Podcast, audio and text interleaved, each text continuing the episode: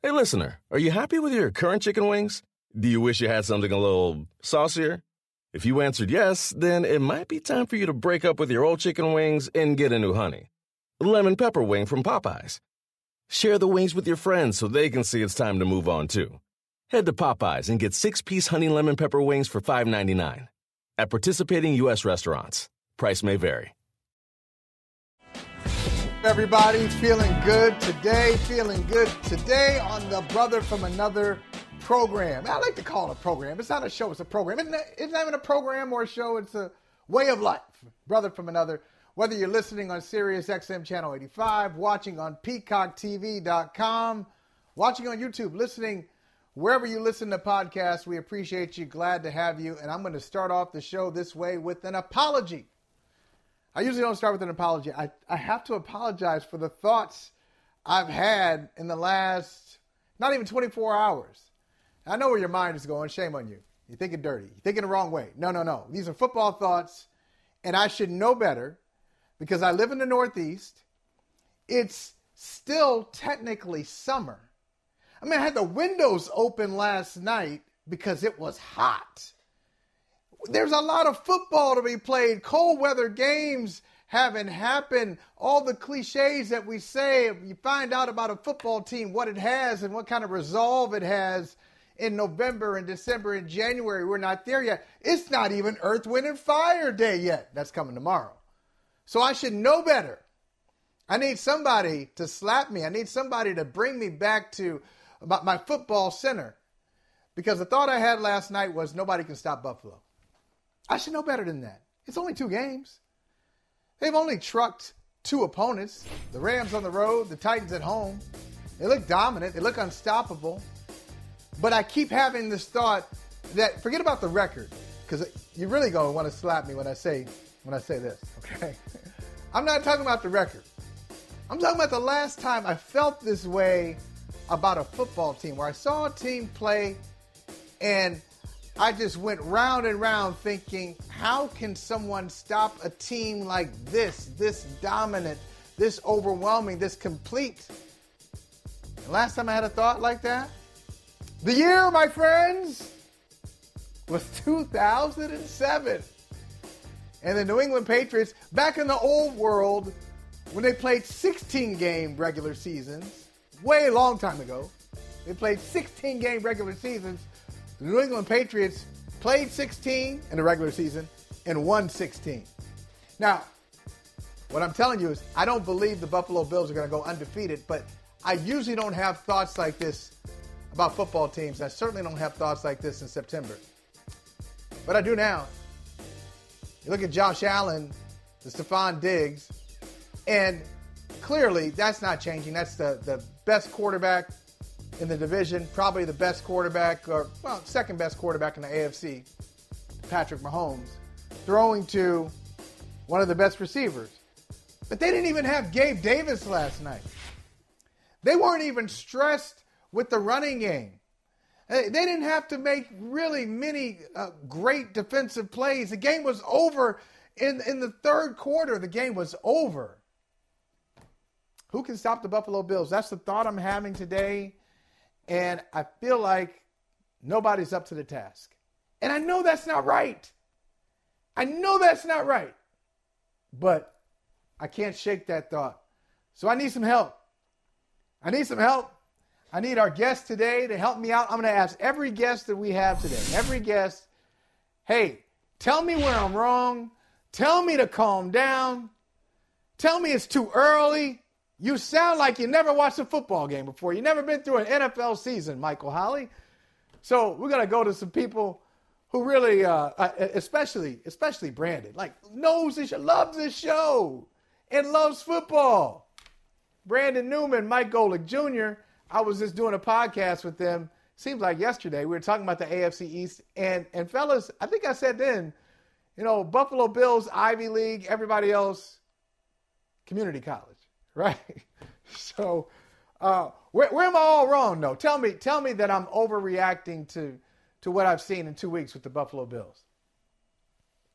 I mean, I don't think you are necessarily. This is particularly impressive because number one of the opponents they face. You mentioned the defending Super Bowl champion Los Angeles Rams in week one, that they went out on the road at their coronation night when you have their banner going up and absolutely drubbed them. And then you take, while a very different roster, I understand, especially with AJ Brown leaving this offseason, the Titans were still the one seed in the AFC last year, even if we didn't buy that. So it wasn't like a team that was coming up last year after picking in the top 10 in the draft.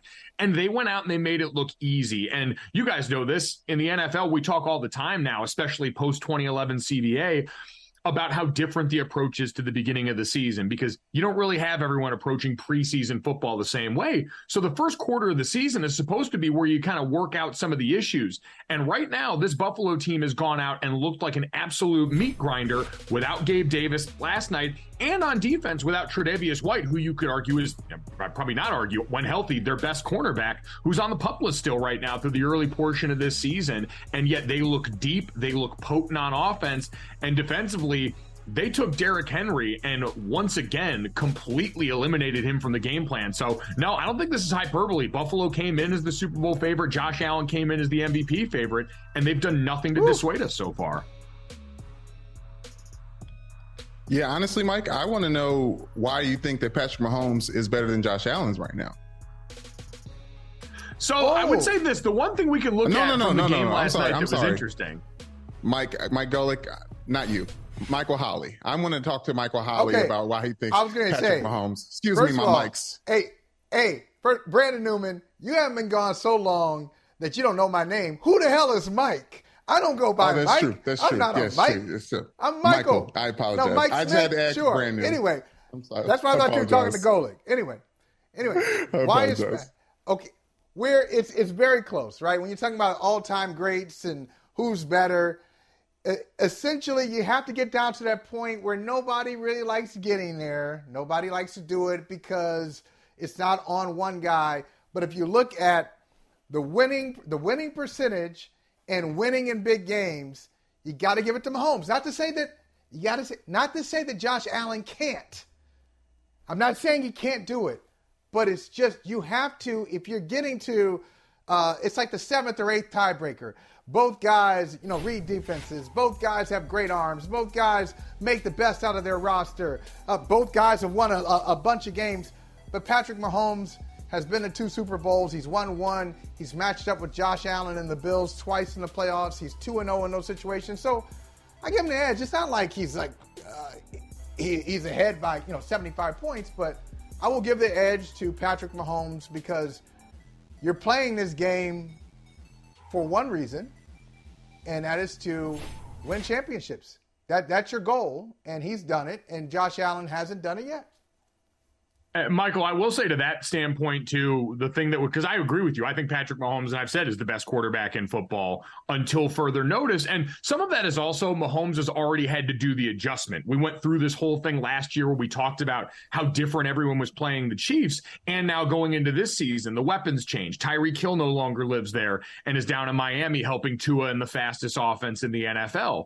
And we saw how different that made their game plan look going up against, let's say, the Los Angeles Chargers this last last Thursday night, where you saw overall from Andy Reid on down a bit more of a conservative game plan, bigger personnel groups, Patrick Mahomes having to spread the wealth and be the game breaker on a team that may no longer have that at the rest of their skill positions. He's had to weather that and already come out on the other side and shown us he's more than capable of doing so. For Josh Allen and the Bills, they got some of that same stuff last year, and some teams started to defend them in a similar way. But I think we still haven't had to see that offense do a major shift. We've watched Josh Allen improve every year in a way that defied expectation. But if I'm going to look for a reason why I'd give it to Pat, it's because he's already had to make a major adjustment and showed no drop off in his skill or his approach to the game. Brandon, you, you're furrowing your brow. You're furrowing. What, what, are you What are you thinking? I'm just wondering what's what's on your mind. Or or is this? Let me let me just let me just call you out here for a second. Is this a Ravens thing? Somehow do the Ravens factor in? Like we're not talking about the Ravens and Lamar Jackson, and let's not forget about that. Or, you know, t- tell us tell us what you're processing right now. Well, live right now, I'm processing the lawnmower outside my garage right now. So I feel like Michael Smith back in the day when we were uh, competing with his landscaping. So that's that was my furrowed yeah. brow. But But yes, I, I do have an issue because Damien Woody uh, of ESPN fame recently said that Josh Allen was the best dual threat quarterback in the NFL. And I'm sitting back, look, thinking about my Lamar Jackson. I'm like, what is missing here? Why do people? And obviously, it, it, the the winning, the success. I think Josh Allen is probably the most, yeah. the most decorated, the most efficient dual threat quarterback, but the best, the most talented. I mean, you got to, you got. Look what Lamar Jackson did last week. Yeah, I think that's true. I I don't know how you feel about it, Mike. I mean, if, if I just said, if you describe it that way, if you say dual threat quarterback, well, Lamar Jackson, you know, as Brandon said, 79 yard run last week. It's been over a thousand yards uh, as a runner. He's been an MVP of the league. Uh, he passes really well. He's got a great arm. So, if you just say dual threat quarterback, okay, he's got to be one, right? Yeah, I disputed this with Brandon a little bit when I first heard it, but I think especially now what's going to be interesting is part of this also has to be about consistent use, right? And what we've seen in the conversation we've heard around Buffalo early this season is are they going to try and maybe lessen the Josh Allen designed rushing attempts in this offense early on in the season? Try and maybe save that for when they need it in the postseason and take hits off his body because he's one of the guys that gets hit a ton, even with maybe the sack numbers not being egregious. He's just a physical player the way he's built and the way he operates. For Lamar Jackson, him as a rusher has to be a part of that offense. The way the Ravens and Greg Roman have structured that offensive system, you need Lamar Jackson rushing attempts in there. The zone read stuff that they do in that offense, having two and three tight ends on the field works when you've got the most dynamic run threat by far. Him and Josh are very different as far as the dual portion of the threat that they provide, but uh, that also at times I think has been used as a disservice to Lamar Jackson, the passer that so far we've seen shine during the early portion of this NFL season. I want to ask you guys, you know, going back to Buffalo and and in Kansas City, it may not be that. Oh, there are surprises every year in the playoffs, and we think, okay, these are the two best teams they're going to meet for the right to go to the Super Bowl. It, it may be somebody else, but let's say it's Buffalo and Kansas City again. What what has changed from from last year. Is Von Miller is is that the big difference that if you have Von Miller, you just kind of drop in if you could time travel and you say, "Hey, if you had Von Miller last year, you drop him in." They never uh, are able to do what they did in 13 seconds because Patrick Mahomes is still looks great. Josh Allen was great last year in the playoff game, looks great now. Is that the big difference that will get theoretically that will get Buffalo over the top of Kansas City? I think the difference maker is not having Tyreek Hill back there. Now, you and I were doing the uh, doing the show live when the Tyreek Hill trade went went down, and I said yeah. I didn't think that he was a top five wide receiver. He's gone over there with Mike McDaniel's and uh, Miami Dolphins and proven that he is the top five wide receiver in these first two weeks. So I think the the offense is so different now. Patrick Mahomes has to be more precise on every play. Obviously, we haven't seen uh, Kelce tear it up the way that Tyreek Hill has because it used to be uh, just like bang, bang, bang, bang, bang, a bunch of weapons. Everyone was in the end zone. This offense moves a little bit differently. They're kind of moving the sticks. They're going a little bit more methodical. And also, you got uh, the flats getting played with so much with uh, Helaire, with the running backs for for the uh, Kansas City Chiefs. I don't see the the big take the top off the defense the way they still have it with Stefon Diggs uh, over there with, mm. with the uh, Buffalo Bills. Yeah, that would probably be my chief worry. Also, I, I, think the Von Miller factor is absolutely something that compounds that, right? And Von Miller, it's like you know, T, you got to let the flavor sit and soak in there because he's going to be great on his own. But the other effect he has is on the continued development of a young defensive line room that they've spent a lot of draft capital on. And you saw with Greg Rousseau out of Miami, AJ Epenesa out of uh, Iowa, all the guys they've been able to amass. I mean, they didn't even have Ed Oliver on the field, who's a huge factor in their run stopping, and they were still able to shut guys down. But what Von does as a teacher, he's the guy that runs the pass rush summit every offseason. He's gifted enough as an individual, talent wise, athletically but also built with that. I think he affects a room. But then, yeah, when you need him in big moments, we saw again to go back and reference the Chargers game because I think it's an interesting comp. The Chiefs lower margin for error because they can't just go and Golden State Warriors you all of a sudden now, where they're going to be able to put up monster points and come back and do what, quite frankly, the Dolphins did in the fourth quarter of that game against the Ravens. I think as often now, just because the speed dynamic doesn't work the same for them. So I think that part of it combined with can the Chiefs, knowing that's the way their offense is going to flow, mitigate pass rush in the same way. Von or Khalil Mack and um, uh, Joey Bosa in that game on Thursday night had to be accounted for on every play. That is as dynamic a pass rush as you're going to see. The Bills, while they may not have another, you know, pass rusher of Von Miller's caliber necessarily alongside him, it's still one where they're going to have enough of a plan where it changes the math and it allows that Buffalo secondary to be really aggressive with the Chiefs passing attack that right now can't go and threaten you deep with speed the way they used to be able to. Yeah, that's a great point. I mean, Tyreek Hill, when we were talking about the top 10 players, I had to come up with a list, you know, because everybody has a list at the beginning of the season. Okay, top 100 players in the league, top 50 players in the league. And I just came up with the top 10 players, and I put, against my better judgment, I put Tyreek Hill at number nine just because your whole franchise outlook changes when you have Tyreek Hill on your team.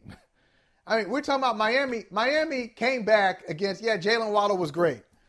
But Jalen Waddle and Tyreek Hill allowed them, both of them, uh, allowed them to come back against Baltimore. Yeah, it's not as, it's not that simple, but sometimes it is that simple. That guy is a game changer. You have him on your team.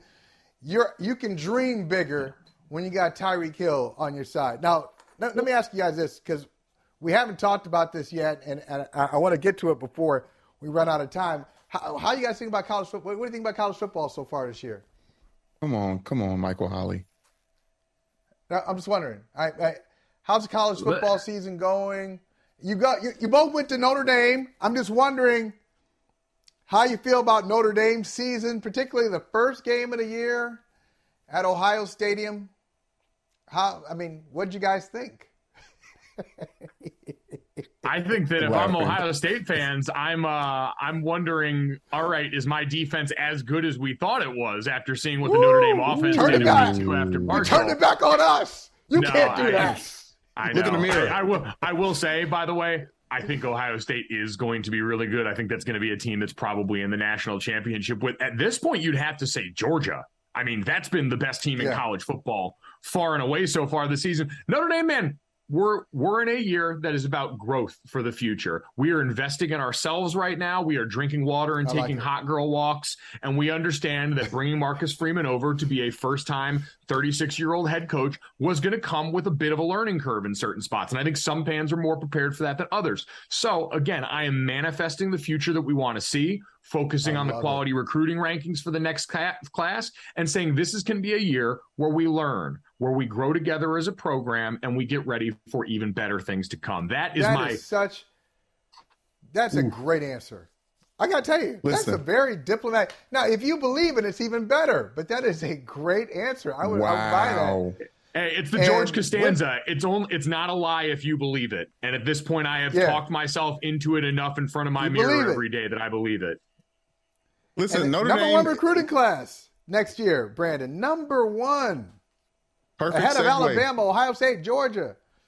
Perfect segue, Michael Holley. I wanted to talk about uh, the youth of this Notre Dame football team. Obviously, old gold and, and, navy blue are our colors, but we have a very young head coach and a, an even younger team trying to figure out what to do and how to do it. And uh, I think you're dealing with a very conservative minded uh, Marcus Freeman, who is can, is still obsessed with coaching specific sides of the ball. I read an article recently where he spends half the time with the defense and offense and things like that. Where I haven't seen that from any head coach. I haven't seen that from any head coach I've ever been around. They focus on the big picture, managing the game, uh, kind of have it like all the way zoomed out, and they trust their coordinators to do that. Now, obviously, Marcus Freeman trusts his coordinators, especially Tommy Rees, to do right by our offense, but there's a lot of new parts. A lot of guys haven't played a lot of football on the field there, and they have that big name Notre Dame uh, uh, attached to the back of their uh, jerseys, front of their jerseys, and they got to live up to it. I think it's as easy as that. I think I'm enjoying the fact that we have a team that isn't chalk. What is it like to have a chalk team every every year, Michael Holley? How boring is that?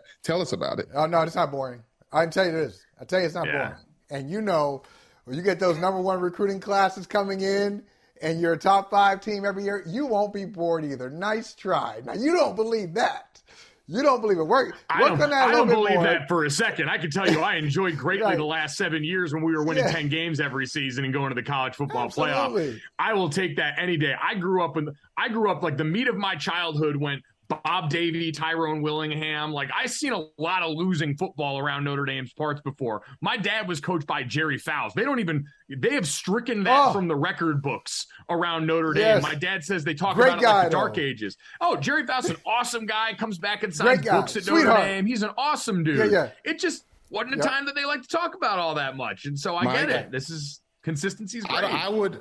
I don't want that. I don't want the 10 win seasons, especially when we have a primetime record the way Kirk Cousins does. Like, if we get embarrassed when everyone's watching that No. same way, no, See, no, Brandon, I, think I, don't, it- I don't, I don't know when you got this rich as far as a football fan, but no, I will absolutely take being better than ninety-five percent of college football, even if it means that we can't beat the space alien force that gets trotted out by a handful of teams every season. No, you sound crazy right now. I love what I it. do best. I love it. I'll, I'll leave you guys to argue. Hey, it's good to see you. Thanks for dropping by. It, door's always open. Brandon, Mike, anytime. Just swing on through. Good to see you both. Thank you for. Appreciate I don't know what I'm Michael. saying. Thank, thank you for having us, Michael Holley. I Thank- miss you. thank- Love your shirt. I, I I miss you too. That's nice. There you go. You didn't even know how to say. You were you were hesitating. Should I say I miss? You? I know. Should I say that? Men, Yes. men don't know how to talk to each other like that. And this is the only way we get a chance to catch up is jumping on each other's shows. So I'm glad you had us. Jumping on the show. I love you. I love you, Brandon. I love you, Mike. Thank you. Love you, Love Michael. you, Michael. Dietz and Watson's been making meats and cheeses the right way since forever. What's that mean? It means never cutting corners, ever. It means cooking, not processing. It means our Virginia brand ham that's cooked to perfection, then twice baked to layer the flavors. It takes more time, but you can taste the difference. We come to work every day to do it the right way, even if it's the hard way. Because if it's not right for us, it's not right for you. Dietz and Watson, it's a family thing since 1939. Felt good. Um, getting in the ball early and often. He did a great job getting open, um, making plays, making some, some great catches. That long long one was a great catch. Um, so he he is what he is. It's Stefon Diggs. You know, we, we, we, we know he is one of the greatest, if not the greatest, you know, receiver in the game right now, and I trust him implicitly. I love that guy. He works his tail off, and I'll tell you what, on that long touchdown drive, I, I can't praise him enough. You know, he ran a he ran a deep go. Um, he came back. He ran a quick out. He got a look. He's on the sideline running, and to have that that stamina and that want and that will to keep going, um, not taking a play off there, you know, and he got rewarded. But again, that, I can't praise him enough for enough for that because he just put his head down. He worked tonight. It was a lot left on the bone, really. Like it was, a, I had like a fade. We had some uh, plays where they jumped off sides. Just like taking advantage of opportunities at this point. Um, you know, I've been with Josh for a couple years now, as I as I said like a couple weeks ago. It's just you know try to fine tune and trying to get better in all areas. So at this point, you know, uh, that's two wins. Trying to go and try and get the next one. All right, let's bring in our, our Monday morning quarterback on a Tuesday, Bert Breer. And Burt, I, I just I was just thinking last night as I was watching Buffalo, I was telling uh, uh, Mike Golic Jr. and Brandon Newman that I, I really haven't thought about a team like this for a long time, a team where I'm really just racking my brain wondering how do you stop?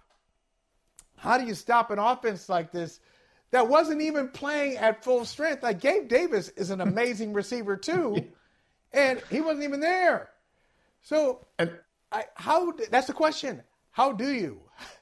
Well, the defense. you? Remember, the, remember the defense didn't have Ed Oliver or Tre'Davious White either, and you could argue Tre'Davious White's the best defensive player on the team. So they're loaded. There's no question about it.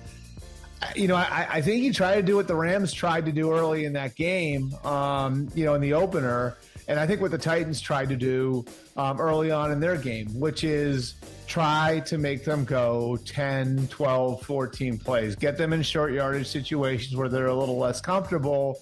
Um, and then, you know, like that naturally will limit their possessions to some degree. The problem is they're getting better at that. And I, and I think that's one of the main things like that I've noticed the first couple of weeks is, you know, I, I guess if you want to relate it to golf, like Josh Allen's short game's gotten a lot better. And I think having guys like Dawson Knox underneath helps a lot.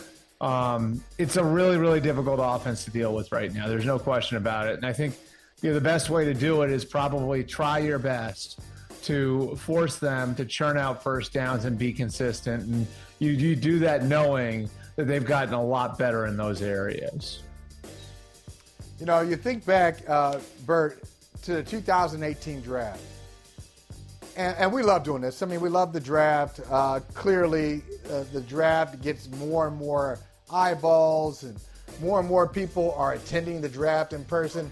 Uh, it's one of the great off-season NFL events. But if you go back to 2018 and, and think about, you know, Baker Mayfield going uh, off the top to the Browns, Sam Darnold going to the Jets, and just imagine if somebody else had taken Josh Allen, or if the Bills had passed on Josh Allen. It just it just seems so bizarre to think that Josh Allen could be anywhere else. I haven't seen uh, a, a better example of quarterback fitting system and city and mentality more than than Josh Allen with the Bills. I mean, it's hard to imagine him anywhere else, isn't it? I mean, it's almost too good to be true, right? Like you think about like just sort of where he's from in rural California, and then you know going to school at Wyoming, and you know, I, I remember talking to people before the draft who said like I, I like I don't know if this kid can handle going to like a New York. Like Sam Darnold, who is from Los Angeles, winds up in New York. At the time, like I think a lot of people felt like, oh, like that's perfect. You know, Sam Darnold, the big city kid, goes to the big city, and Josh Allen, who's sort of from the middle of nowhere, winds up in Buffalo. Makes all the sense in the world. Um, you know, so I think that part of it really worked for Josh, and I, I think it worked like for more than just like that aesthetic reason. I, I think it also worked for development reason for development reasons. Josh Allen needed work, um, and I think he'd tell you this. He needed to get more accurate. His mechanics needed work, um, and this was a kid who just needed to play. You know, he needed to get out there and kind of deal with the bumps. And I just think being in that environment in Buffalo probably helped him in that you know, if he's in New York playing for the Jets, say the draft, the, the, the, Jets take him third overall instead of Sam Darnold, you know, they're litigating his play on a, on a day to day, on a week to week basis. Me and you know that, you know, uh, Michael, we live in that environment in New England, you know, and I think in yeah. Buffalo, being in an environment where it was a little bit more low key and, you know, his career wasn't going to be assessed on a week to week basis I probably really helped the Bills develop him the right way. And so they were able to get him out there and keep him out there. And, you know, he gets to keep playing, he gets to keep fighting through his mistakes. And the sky isn't falling every five minutes, you know, because he threw an interception here or fumbled on a run there. You know, I think it really allowed him to kind of take his development in a step by step basis and it allowed the Bills to do it in a step by step way too um, yeah, I really think that that's a part of it, you know. And and would it have made or break? Would, would it was it a make or break thing? I don't know. You know, probably not, but I certainly think it helped. Bert, they've done an incredible job. I think just in con- in context, you look at a team that is building. You're trying to build a championship team. That sounds great. We always talk about it. Okay, we got to mm-hmm. build a championship team. How about trying to build a championship team when you are in the same division with a perennial division champion where uh, they don't even, the Patriots and their fans got to the point where they started to mock winning the AFC East yeah. title. Like, of course, of course, we're going to win AFC East. We're thinking about something else. We're thinking about Super Bowls. So you're trying to build as they're still going. And you draft Josh Allen, great draft choice. You mm-hmm. trade for Stefon Diggs, great trade. You bring in, uh, you know, Micah Hyde, great free agent signing. John, uh, you know, now Von Miller, great. You, you think about all the stuff that they did, the draft picks, the signings, the trades. They checked. You want to talk about checking a lot of boxes? They checked like two or three boxes, like per line. They, yeah. it really it was a masterclass, Bert, in in team building from not so great team to borderline champion, uh, borderline champion. You know what I love about it too, Michael, is like we always focus on like the coach and the GM and the quarterback, right? Like, but this really is about like the depth of the organization. And they put like good people around Josh Allen. They built through the lines of scrimmage Um, they did things the right way. They got good quality people in there as leaders, so Josh wouldn't have to lead right off the bat. Like that was one of the things that was really important to them was allowing him to develop at a reasonable pace. And so, what do they do? They go and find outstanding leaders for the locker room, guys like Micah Hyde and Jordan Poyer who they know could, who they knew could carry the load. They held on to Kyle Williams for a couple of years. You know, so when when Josh Allen got to Buffalo, Kyle Williams was still in that locker room, and you know, so it was outstanding people in the locker room on the coaching staff. You know, bringing in Brian Daboll, getting him out of Alabama, having Leslie Frazier there as the defensive coordinator. And then God, the personnel department, like Joe Schoen, you know, now he's the Giants GM.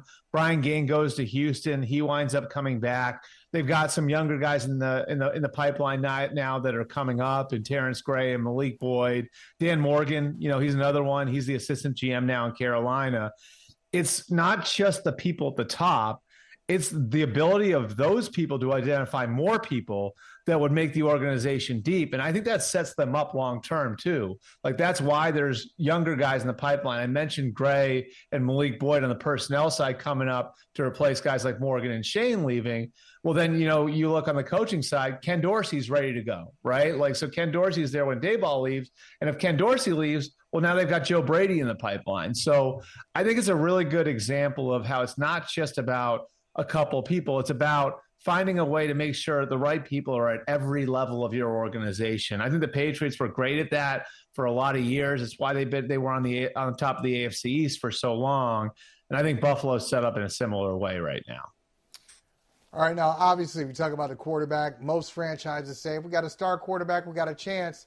How about a the, the, a different line of thinking though that we're seeing in Philadelphia and Miami? Mm-hmm. I, I know Miami is just one. It's just one great Sunday afternoon for Tua, but but neither Tua nor Jalen Hurts really recognized as a top ten quarterback. Nobody said, mm-hmm. "Hey, this guy's a top ten quarterback in the league," but they give Jalen Hurts some help on offense they give Tua some big help, some fast help on offense.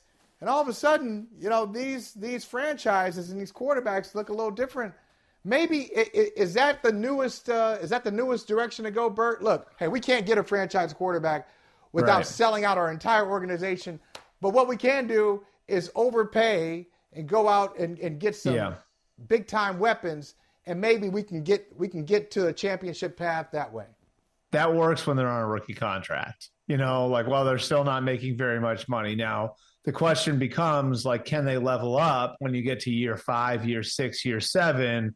When all of a sudden now that guy's making a ton of money and it's going to be up to that guy to make up the difference, you know, and whatever it is, 35, 40 million dollar difference between what they're making is on their rookie contract and what they wind up making on a veteran quarterback contract. So no doubt. Like, you know, Miami and Philly, I think, are doing the right thing and loading up while they can, while they've got their quarterbacks on rookie contracts. The problem is eventually the dynamic changes there. And I, I think, you know, you've seen some impressive improvement from both those guys. I mean, Tua, I think having, you know, the right environment there now, I think Mike McDaniel's done a good job of sort of preparing some of the hurt feelings in that building. Um, you know, and then I think that, that, that, that they built in a way, not that Tyreek Hill and Jaylen Waddle wouldn't work for all quarterbacks, but you know, kind of they those guys uncover quickly and allow Tua to play a faster game, which is what his game was at Alabama. I'm actually more impressed by the the improvement we've seen from Jalen Hurts. Here's the reason why, Michael. He's improved in areas where you generally don't see quarterbacks improve. Like his pocket presence has gotten better. Usually that doesn't change much. His anticipation has gotten better. Usually that doesn't change much. His accuracy has gotten better. Usually that doesn't change much. And so I look at Jalen Hurts and I, you know, watching him last night, it's just, yes, a lot's right around him, but you sort of wonder where the ceiling for him might be because like mm. he's made improvements in areas where you generally don't see quarterbacks get a lot better. Like the reasons why, like when he was in Alabama, some people thought he wasn't going to be playing the position in the NFL. Like some teams were like legitimately evaluating him as a running back when he was at Alabama. Wow. You know, now you see him and he's improved in areas where you generally don't get improvement from quarterbacks, which is just, I mean, it's mind blowing. It's a great credit to Jalen Hurts. It's a credit to the people in with the Eagles that have helped bring him along. Um, son of a high school football coach, I guess. Like you know, part of it is that you just got like a really high aptitude for the game, and and maybe you can make improvements in areas where other people can't improve. Um, but it's been eye opening to me, and I know it's been eye opening to people who know a lot more about football than I do too. Well, I'll get you. Uh, I'll get you uh, uh on the way out with this thought. You said to me, I think it was last week or the week before, that if you're looking at dark horses in the league for for championships for the for a Super Bowl appearance, you were going with Philadelphia. You said that before last night. Mm-hmm. I guess last night didn't really change, didn't discourage you from that view. you look at Philly as okay, but that's tough though. You think about Philly Still got the Rams to deal with, even though they look shaky on Sunday. You got the Rams, you got the Buccaneers. Yep. Packers aren't going anywhere, but you like the Eagles, uh, or you wouldn't be surprised to see the Eagles come out of the uh, out of the NFC. Yeah, I have the Packers winning the NFC, um, and I and I think like I feel better about that after Sunday. To be honest with you, like I think this might be the best combination of run game and defense Aaron Rodgers has ever had. I also think they're sort of using that calculus that if you've got a great quarterback, you can use the first few weeks of the season to sort through things. And they've done that by getting David Bakhtiari and Elgton Jenkins, their two tackles, fully healthy. Like Jenkins came back last week, missed week one, which I think was a big deal. Um, Bakhtiari will be back, I think, in the next few weeks. So they've used it to kind of get those guys healthy. They've also used it to get the rookie receivers help, some reps. And so, you know, where Romeo Doubs and, and Christian Watson might be costing them right now, as they sort of learn as they go along, the Packers think by getting them that work, it's going to wind up really benefiting the team in November and December and help them, you know, make up for the void that's created by by by Davante Adams. But I mean, I'll tell you this: like you just look at that defense with seven first round picks starting, and the run game, the way it looked with Aaron Jones and, and AJ Dillon on Sunday. I think they, they they can ask less of Aaron Rodgers now because they're so good in areas outside of just the offensive passing game. Um, yeah, and then I mean Philly. I think you look at it, and, and, this is the logic I use to call them a dark horse in 17. Not to pat myself in the back, but I did think they were a dark horse that year too. Is strength on the lines of scrimmage. You know what I mean? Like they are so strong on the lines of scrimmage, and it's a real rarity. If you look at like their roster, right? They've got four guys, two on each side of the ball in those positions, who have a decade in the league and with their team. As Lane Johnson, and Jason Kelce on offense, and then Fletcher Cox and Brandon Graham on defense. It's remarkable that you'd have that level of experience and that at, at, that sort of talent level on the lines of scrimmage. And on top of that, they've got a lot of other good players in those areas too. And generally, I think it's a good rule of thumb for everybody. If you have strength in the lines of scrimmage, you're going to be in every single game. It's like why I think Detroit's going to be pretty good when we get to the end of the year. Um, you know, Philly's got strengths in the lines of scrimmage, and you know, obviously, you look at the way you know in areas outside of that one where Darius Slay and AJ Brown are making plays for them now. Um, yeah, I think Philly's going to probably win the NFC East and be an 11-12 win team when all is said and done. Bert, overall, it was an enjoyable weekend of football. I guess if I really had to complain about anything, it was the Buckeyes giving up 21 points uh, getting t- 21 points. Scored 77. I know though. they scored. I know they scored 77. Uh, I was looking for a, a, a, more stout defensive performance from my Buckeyes, but they got I'm Wisconsin. With I'm got with Wisconsin you. I, I will say this: Saturday. that Toledo quarterback's a real dude. I think his name's DeQuan Finn. All right. So just kind of file that name away. Like, I think that was part of it. Like, I'm not saying it's totally excusable 21 points against Toledo. Both you and I know that's not good enough. But I do think not that quarterback enough. they have is a real dude. We may see him in the transfer portal. Maybe we'll see him in the Big Ten or the SEC somewhere next year. And, and you're feeling good about the Wisconsin game on Saturday? I feel pretty good. I think we're okay. Okay. You? All right. All right. You? No, I, I mean, know, CJ I just, looks sharp. Look, CJ looks Bert, sharp, and I Bert, know it's Toledo. You know this. As an Ohio State fan, there are two schools that you look at. Well, no matter what the situation, you say, okay, watch out for them. One is Michigan State. We got PTSD. Yep. Michigan State has ruined some dreams for us. And Wisconsin has done the same thing. So, Wisconsin, yep. Michigan State. I'm always just kind of looking at them, even if they're not that good. Yeah. Got they got, and they got that massive running back too. I don't know, like like, like Braelon Allen's like do. I mean he's like 255. Like as always, they've got Wisconsin's had like 20 back. of those guys. Yeah, they always do. They That's got the big corn-fed lineman and just a huge like physical running back. I will say Bert, this: like, there's great. no school, there's no school where like the football identity and the basketball identity matches up better than Wisconsin. Like it's like they're the That's same right. team in those sports. I don't know about other sports, but in those two sports, it's like they're the same team. That's true. And I hate that big W on their helmet too, just aesthetically. Yeah, it like looks it. like a relic of the '90s, doesn't it? With the shadow on it and everything else. Yeah, it, it taunts me. Taunts and haunts. Thanks, Bert. Thanks, Michael. Have you ever brought your magic to Walt Disney World like, hey, we came to play? Did you tip your tiara to a Creole princess or get goofy officially? When we come through, it's true magic because we came to play at Walt Disney World Resort. Um, obviously, a you know very very difficult night. Um, you know for our team, but you got to give the Eagles a lot of credit. Uh, they they outplayed us um, and, and really controlled the football game um, really in, uh, in a lot of phases of the game. Um, but I, when I look back on tonight, um, ultimately I think uh, you know I put I put this one on me. Um, I put this one on me. I don't think I did enough for our team in game, and and obviously I, I think our plan. Uh, we felt good about our plan. They did some things defensively, uh, and just seemed to seemed to kind of push us to the point where we just needed to make that one or two uh, plays on a drive to kind of get going and see if we could potentially finish um, and, and kind of capture that momentum. And then ultimately, as, just as a football team, although our defense and, and special teams with the block field goal, uh, defense with a you know forcing a turnover there late, just to try to help us try to get going, and ultimately we weren't able to capture that. And uh, like I said, you got to give Philadelphia a lot of credit. But ultimately, I, I, I do mean it. I do feel like this one's on me. Oh, oh, oh, Charles Robinson. I cannot tell you how that drives me crazy. I mean, that, that this is the this is the new coach's cliche.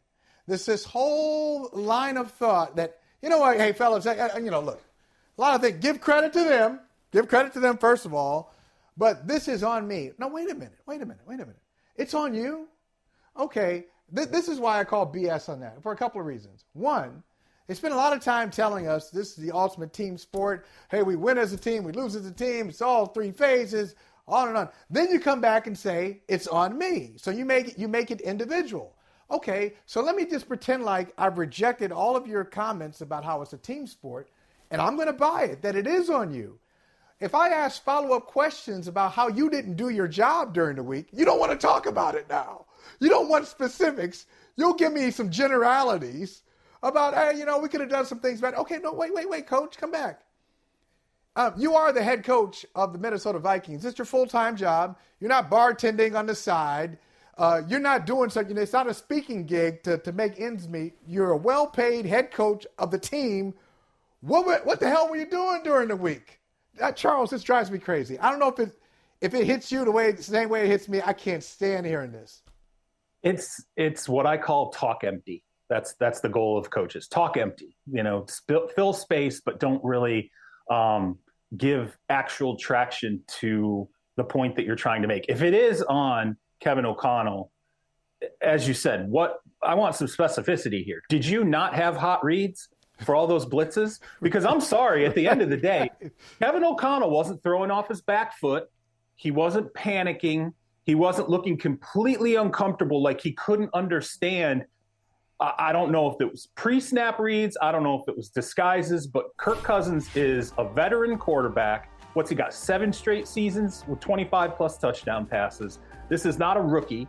Okay. And I sat there and I watched last night and I thought to myself, number one, Jonathan Gannon, the defensive coordinator for the Philadelphia Eagles, going to have a job. You know, he, very well could have been the Houston Texans coach last year, you know, could have gotten that job. Um, I do think he's going to be a prominent name in rotation going forward. But number two, the pressure he was scheming up, I just could not understand through the balance of the game why there was never any adjustment, which you could put on Kevin O'Connell. But here's my thing again, with a veteran quarterback, um, someone who's been around, someone who's, who's faced pressure, who's been on the primetime stage, who's Ooh. thrown touchdown passes. Kirk Cousins throwing off his back foot, um, looking like Carson Wentz at times out there, like he's lost, just making horrible decisions. He's locking onto Justin Jefferson. Yeah, just bad throw after bad. I'm going to throw it up for Justin Jefferson to hope. hope that this guy's the all world talent he is, and he's going to come down with it. Uh, he he, he got to know, by the way, Philadelphia's corners in particular, Darius Slay, pretty good corner. Okay, there's you, you have good. to know your it.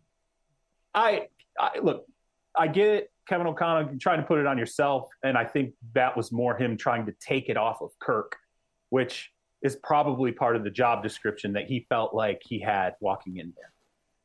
All right, well, let's talk about him for a second because he's one of those guys that you always say uh, about Kirk Cousins. Okay, not not a great quarterback, but you could do worse than Kirk Cousins. And we all talk about you know prime time Kirk, and that's that's a pejorative. Yeah, we talk about his record in these big games, but I wouldn't say, even though those numbers look terrible, one touchdown, three picks, it wasn't all him last night. They did a lot of things that just were head scratching. W- would you, are, are you comfortable enough to say about Kirk Cousins? He'll never be a guy you can rely on in big games. Do, you feel comfortable saying that about him? He what, what's the scouting term that we we hear all the time? Trucks and trailers, right? Is he a trucker? Is he trailer? Do you gotta? Is he pull you to the Super Bowl, or do you pull him to the Super Bowl? That kind of thing. Um, we've always agreed he's not a truck, right? He's a trailer. He's someone that you can go to the Super Bowl with him, but he needs he needs help. I think like when I look at that team around him, look, Dalvin Cook, not the greatest running game for Dalvin Cook. The, the offensive line clearly was struggling. Um, you know, there there's a number number of issues there offensively up front that I think created those those problems for him. But I mean, Kirk is exactly who we think he is. Kwesi Adofo-Mensah, there's this big off-season, you know, or preseason kind of um, kerfuffle because he comes out and and basically calls Kirk what he is. You know, he insinuates that hey, we don't necessarily need the greatest quarterback. I everything I read, by the way, from him by uh, a, a, piece that was done by Jori Epstein, who, by the way, Yahoo Sports became uh, uh, an employee of Yahoo Sports today. Shout out to Jori Epstein. Who? Uh, How about that? Congratulations. Yeah, J- Jori Epstein writes that story, and when I read it, I thought he told the truth. He told the truth about about Kirk Cousins and and the reality that this is not an elite quarterback in the NFL, but you can you can have success without necessarily having elite quarterbacks in the NFL. And he got in trouble for it because he said what the truth is, and we say it all the time. But you don't want the general manager saying it. You don't want the head coach saying it. Um, but you know, again, he is what he is. He's a he's a quarterback that, as I said, seven straight years, I think, twenty five plus touchdown passes. Statistically, he's a guy who can be there. But when you play in prime time games, what are you typically playing? You're playing a prime time opponent. Okay and you're playing with an element of pressure, not necessarily postseason pressure, but the big stage pressure. And you can look historically back and at a number of quarterbacks that were solid players, but didn't perform well on big stages or under big pressure or against the best opponents. And that's, I think that's part of what we saw with, with Kirk. And we've seen it long enough now to know that the Minnesota Vikings are either going to have to continue to build an immense team around him over the next they have two years. This is year one of a two year relationship that's left with kirk cousins with the way his contract is structured. This is it. You got your shot here but you need to start planning ahead for the next quarterback um, to move on because this is he's never going to change um, beyond what he already is. I, I, I want to ask you if you are uh, getting as excited as i am about a showdown an early season september showdown in the AFC East, you've got the undefeated Miami Dolphins taking on the undefeated Buffalo Bills for first place in the AFC East. I know it's early, uh, but are, are you, you if, if Miami wins this game, will you look at Miami and say, well, wait a minute, I thought they'd be good, but now I may have to consider them real contenders? Well, is, is there anything that can happen in this game that will make you change what you already think? Uh, they're absolutely look if they beat the Bills. Like the Bills look like a juggernaut right now, and oh, and man, you know the, the, the Eagles look really good through two two games relatively. I guess you could say somewhat. Look, Detroit and Minnesota, maybe not you know world beaters there, but uh, first things first, I'll throw a little cold water on this. Remember a year ago, okay, we watched the the Arizona Cardinals come out like gangbusters, right? They beat the crap out of the Tennessee Titans. They beat San Francisco. They beat the Rams. We're like, oh my God, the Arizona Cardinals, this is it. This is it. A lot can change over the course of the season. But that said, Buffalo just they're they look loaded. They look stacked. I mean, they look ready. Um, and it's beyond just the talent. To me, they look like that team that is ready to take that next step to ascend. They remind me of the first few years of Patrick Mahomes with the Kansas City Chiefs, where you saw not just Mahomes, but all the other players around him that were like, okay, who's going to beat us? That's how they feel right now. Miami, I will say this the, the start for Tua has been magnificent. However, when you go back and you look at, at his, his performance this weekend, um, anytime a quarterback throws five, six touchdown passes in a game, it's, it's ballistic. What it reminded me of, though, is look at some of those touchdown passes that were thrown. Yeah. When Tua, Okay. when he was at when he was at his best in Al- at Alabama, it became a problem because people were looking at the film and they're saying it's hard to judge what he is as a potential NFL player because he's throwing touchdown passes to receivers who are five yards open, ten yards open. That's not going to happen in the NFL. Well, right. okay, it might with with if it if it if it does with Tyreek Hill and Jaylen Waddle, Right. He can be a good quarterback, but I just don't know if you can count on five yard windows, which is what he had a lot of those in this last game. I don't know if you can count on that um, against the Buffalo Bills because the Buffalo Bills they can boat race any team in the NFL right now, and that's a lot of pressure for Tua to keep up with. Yeah, you can you can see him like uh, on one of them. Tyreek is, is sitting there waiting for it. He's just It's waiting unbelievable. for the ball for, for the ball to come down. Uh, that was that was an impressive as impressive that as that was from Tua, and we talked about it a little bit yesterday. Just can't believe I saw the Baltimore Ravens do that defensively. I don't care who they're missing, who's coming back. Yeah. you know Peters back, Humphrey back. Still, you don't usually see that. But Charles Robinson, always great to catch up with you, my friend. Uh, we will check in with you next week. Sounds good. Thank you, Michael. Thanks, Charles. Have you ever brought your magic to Walt Disney World like, hey, we came to play? Did you tip your tiara to a Creole princess or get goofy officially? When we come through, it's true magic because we came to play at Walt Disney World Resort. Okay, I appreciate you guys. On the way out, I gotta I gotta end with something negative.